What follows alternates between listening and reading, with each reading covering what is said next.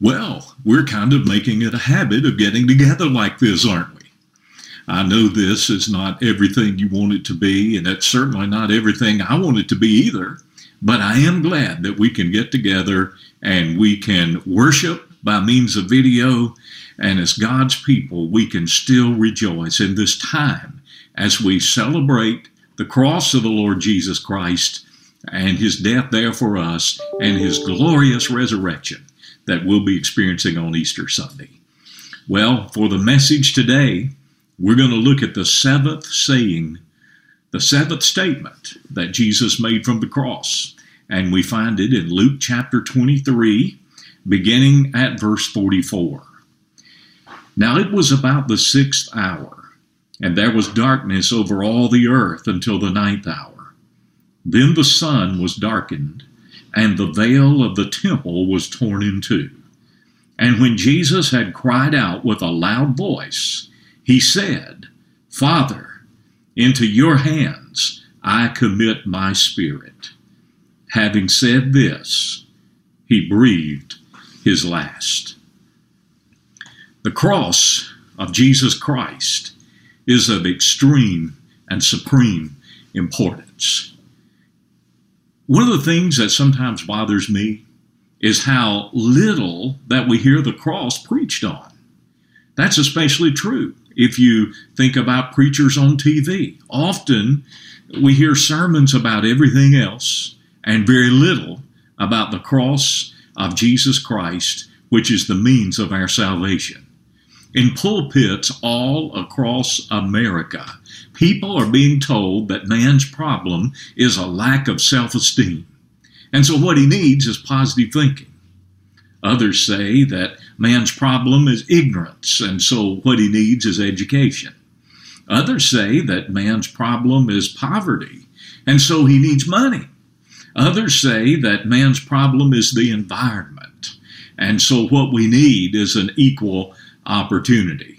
But the Bible says that man's problem is sin, and what we need is a Savior who died for our sins upon the cross. And so we dare not miss the message of the cross.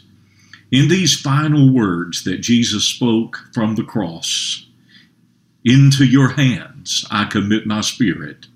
I believe that in essence he was saying to his heavenly Father, Mission accomplished. I've accomplished the work that you sent me here to do.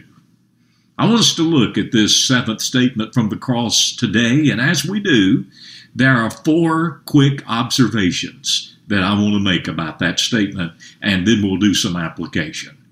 First of all, Jesus died actually.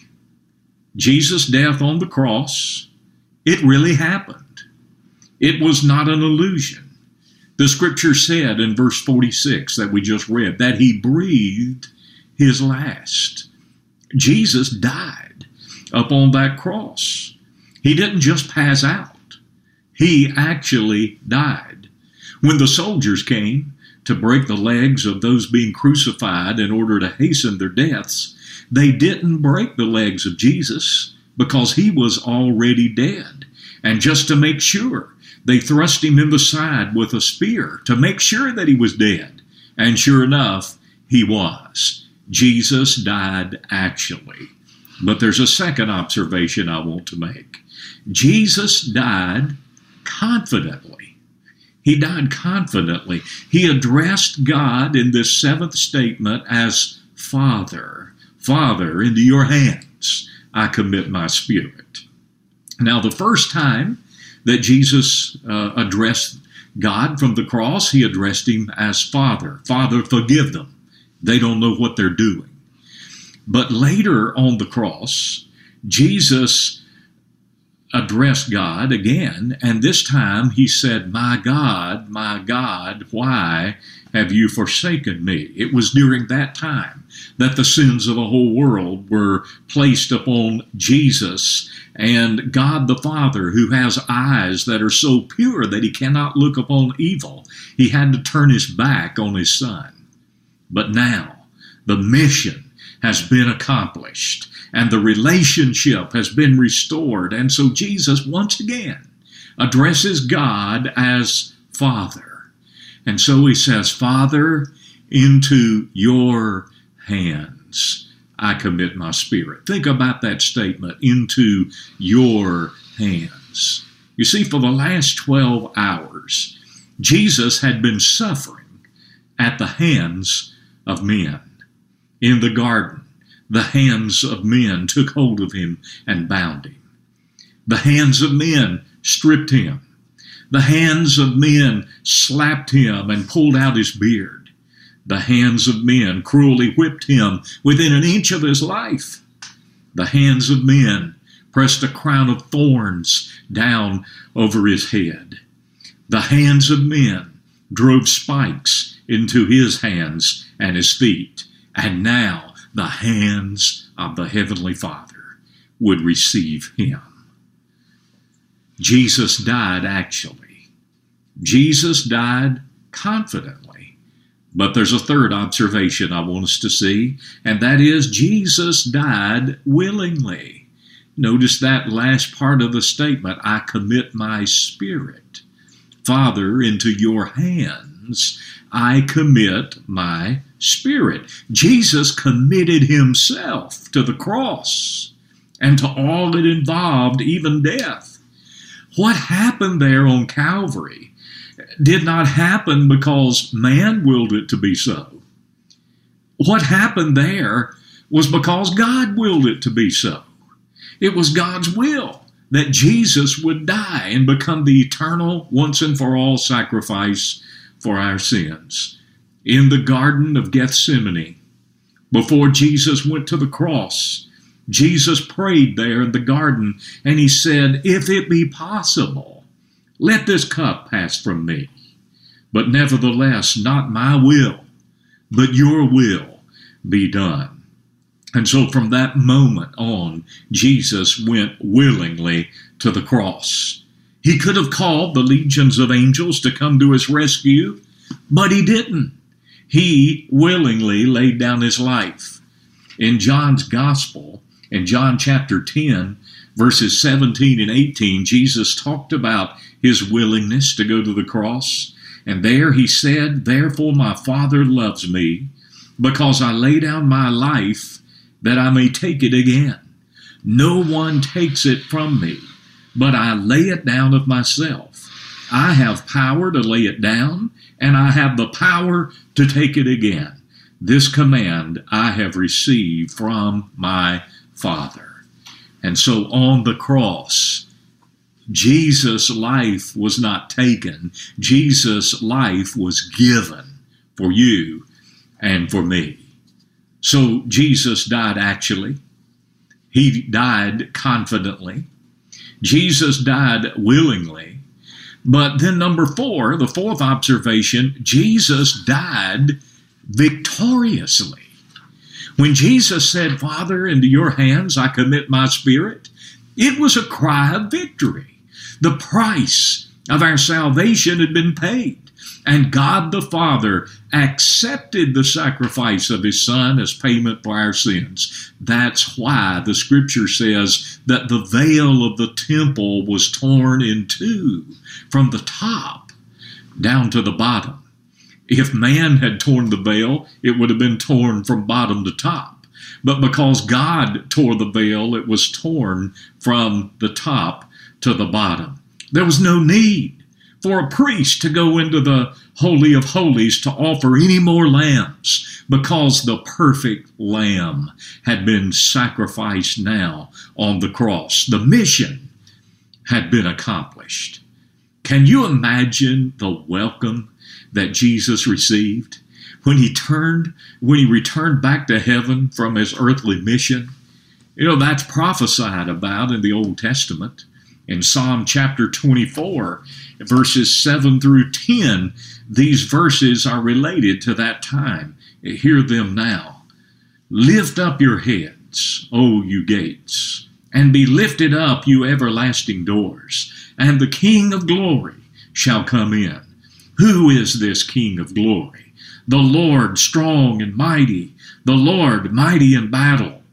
Lift up your heads, O you gate. Oh, uh, let me try that again. Lift up your heads, O you gates. Lift up, you everlasting doors, and the King of glory shall come in. Who is this King of glory? The Lord of hosts. He is the King of glory. And what was prophesied there in the Old Testament, the Apostle Paul talked about it in the New Testament in the book of Philippians, chapter 2, verses 8 through 11 uh, here's what Paul has to say about that.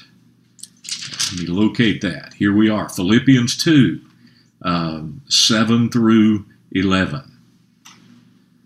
Speaking of Jesus here, but he made himself of no reputation, taking the form of a bondservant and coming in the likeness of men, and being found in appearance as a man, he humbled himself and became obedient to the point of death, even death on the cross.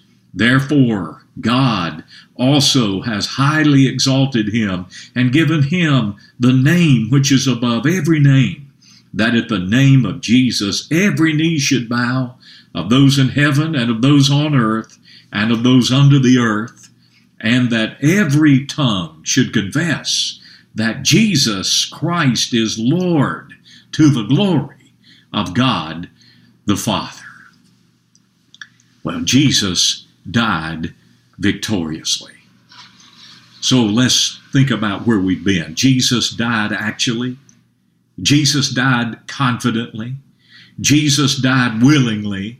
And Jesus died victoriously. You know, the way Jesus died impacts how we die.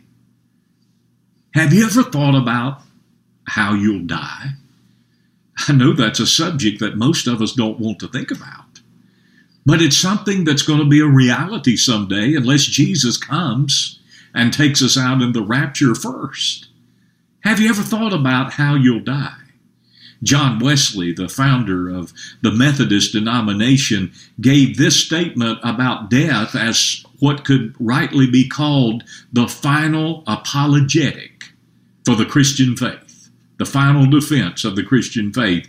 And here's what John Wesley said He said, Our people die well. Think about that. Christians die well. I like that. Lost people, they don't die well. Many lost people die screaming and cursing the God that they never believed in.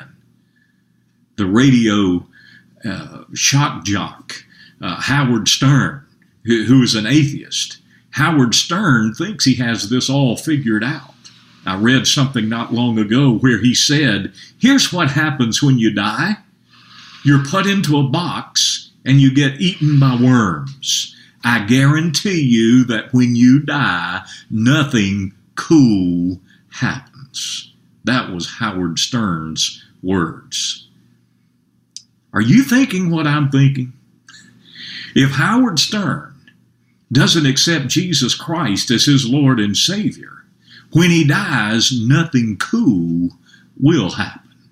Hell will be his home, as would be the case with anyone who refuses Jesus Christ as Lord and Savior. I'm so glad that for Christians, when death comes, we don't die like unbelievers die.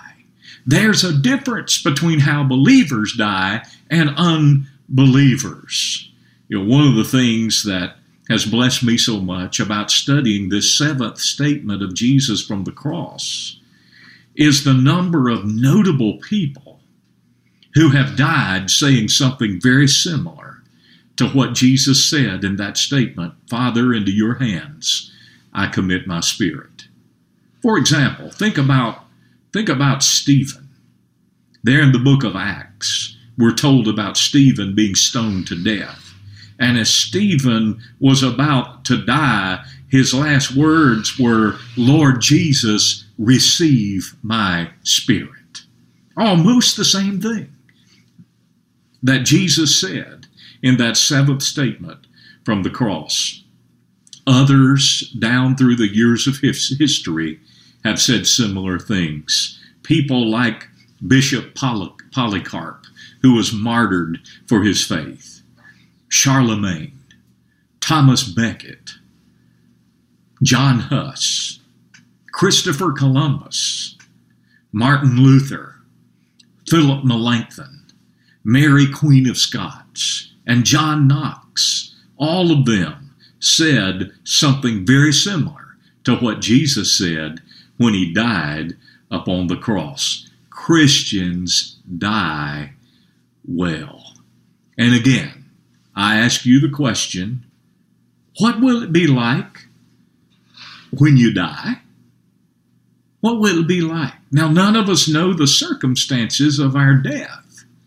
Are we just going to live to a ripe old age and, and die in our sleep? You know, most of us, if we have to die, that's the way we would choose it. I mean, if it can't be the rapture, then Lord, let me die in my sleep. But what if somebody listening to this right now would die soon in a car accident or the coronavirus or whatever it may be? I'm not trying to scare you. If you're a Christian, I'm trying to do the exact opposite of scaring you. If you're a Christian, I am saying to you, you don't have to worry about it. You don't even have to be afraid of that moment when it happens at the end of your life. You, you, what will death be like for you? Well, I submit to you that because Jesus died on the cross for you, and because of his glorious resurrection, death will be a wonderful and a blessed experience for you and for me. Jesus has gone before us and he has taken the gloom out of the grave and he has taken the sting out of death. Jesus has stepped into the chilly waters of death and now that he has taken that first polar plunge, the Lord Jesus has turned around to you and me and he said, Come on in, the water's just fine. We don't have to worry about death when it comes. I once heard a story about a little girl who was dying of leukemia. And it's so sad when a child has a disease like that and and and they're dying. And that was the case with this little girl and her mother was there in the room with her as she neared the point of death and the mother was crying. And that little girl in that moment she tried to comfort her weeping mother. And she said, "Mommy, Please don't cry. And the mother said, Oh, honey, I can't help but cry some when I see what's happening to you.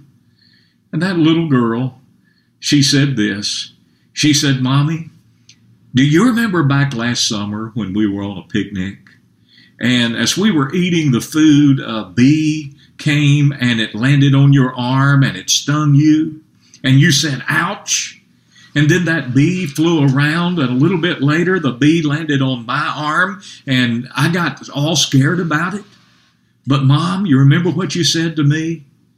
You looked at me and you said, Now, honey, don't you be afraid. That bee can't hurt you because that bee stung me, and right here's its stinger.